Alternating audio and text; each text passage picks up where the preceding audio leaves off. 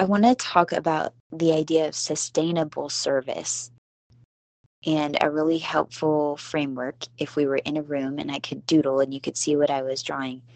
You know how people talk about a be, do, and have list?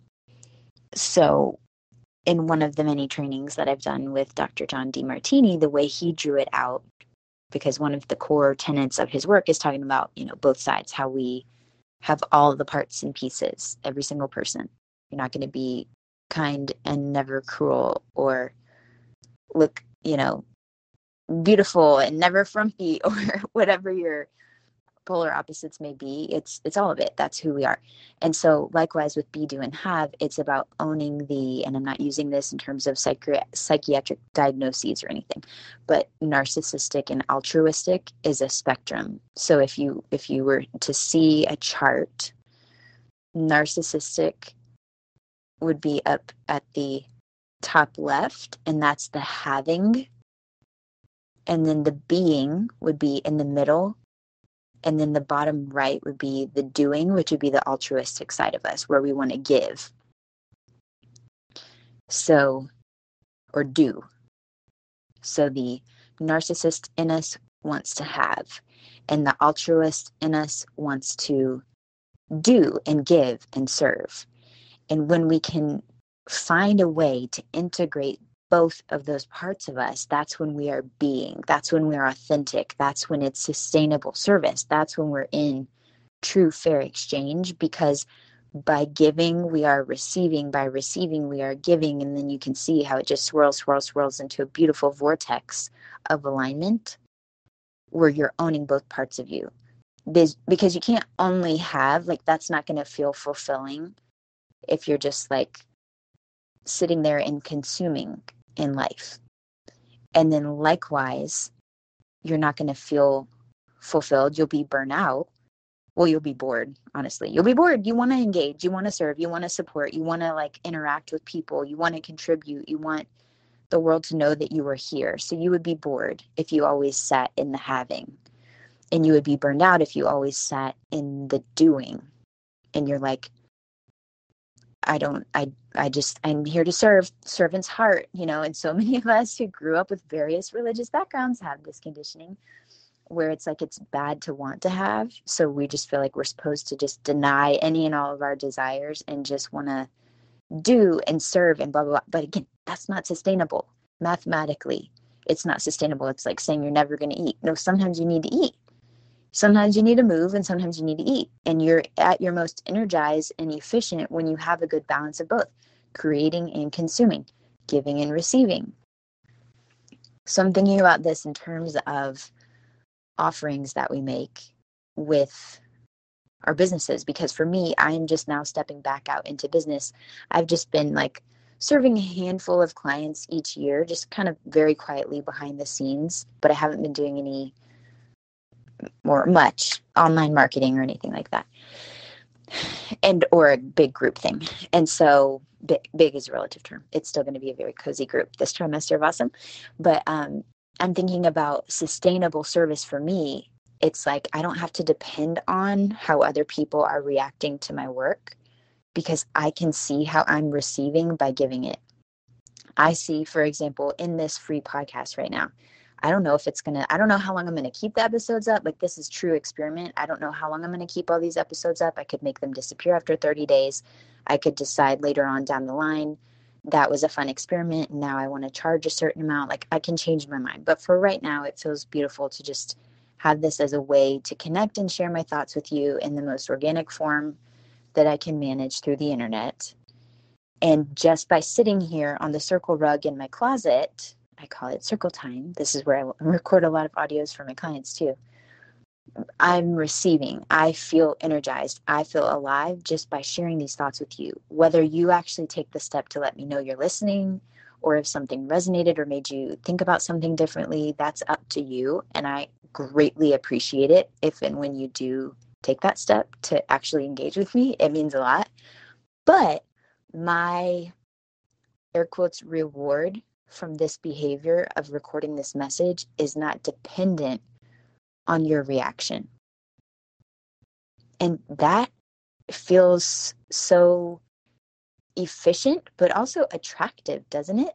It's like not being needy in a relationship, but being a whole person.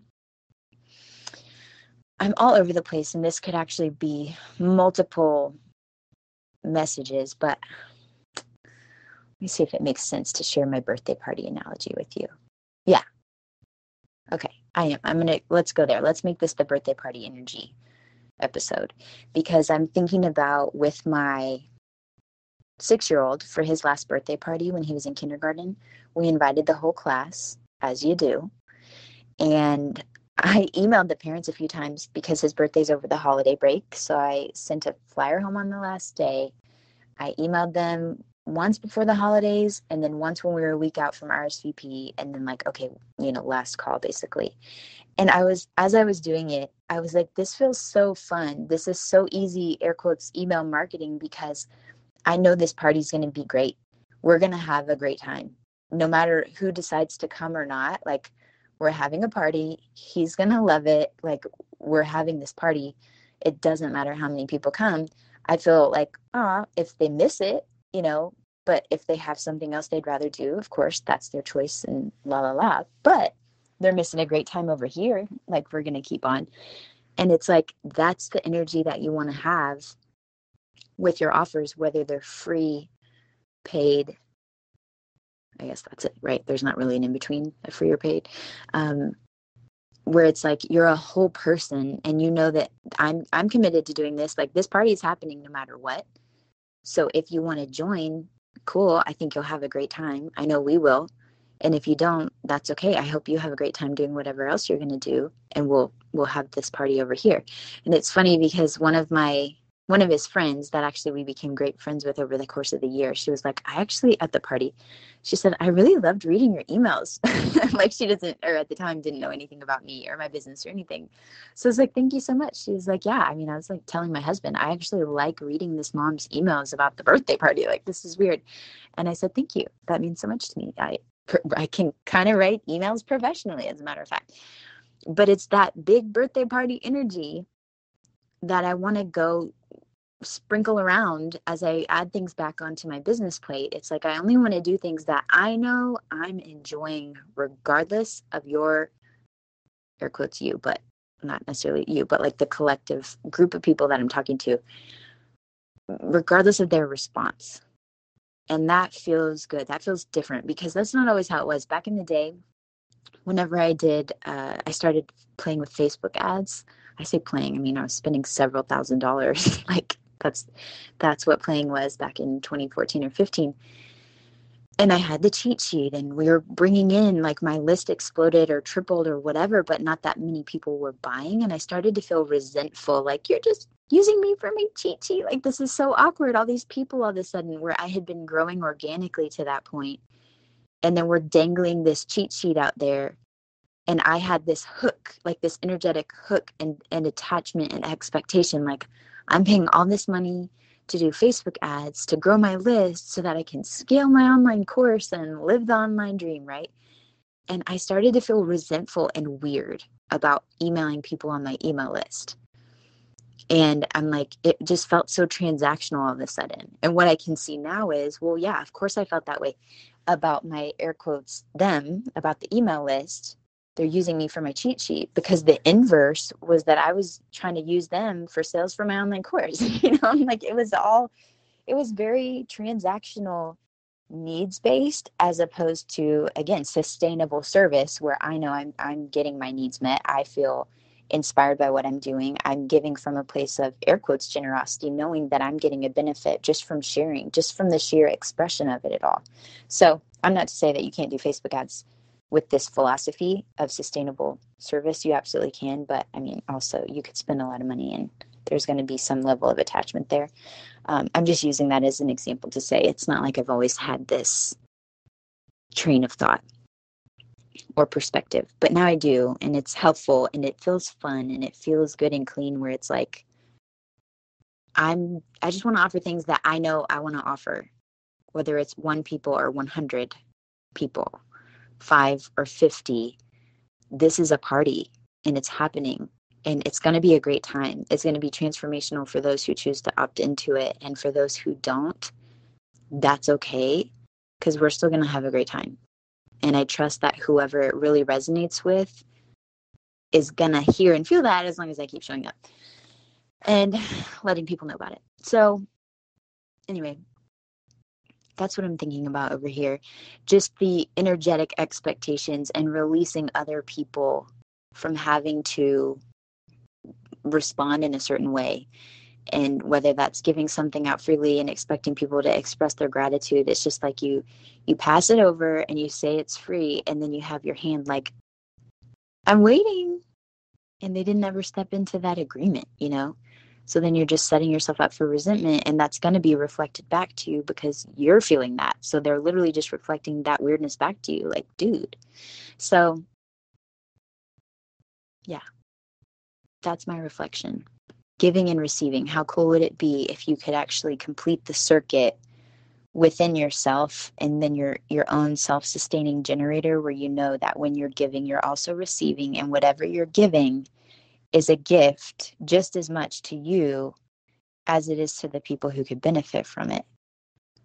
And then you don't have to have the weird attachment because you can trust yourself to get your needs met by honoring that inspiration and offering something that feels truly like a reward in itself. All right, let me know if that made any sense to you because it makes sense to me and it's a conversation I'd love to explore. And one thing I don't think I said was around the idea of giving. You know how lots of personal finance people say, don't loan money to friends and family. Just like, especially if, you couldn't afford to emotionally, energetically, or financially to just give it, then don't loan it because chances are high they're not going to pay you back. And then stuff gets weird if you get resentful, blah, blah, blah. And so I feel like it's kind of that way too. If you if you can't freely give it and by freely i don't mean literally freely because it could also be for whatever your price is whatever your rate is. If you don't feel in true fair exchange for that then don't do it.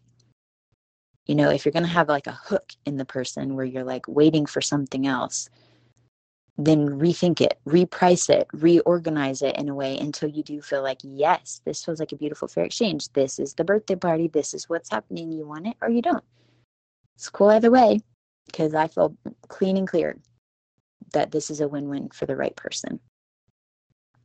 Okay, I'm done. Let me know your thoughts.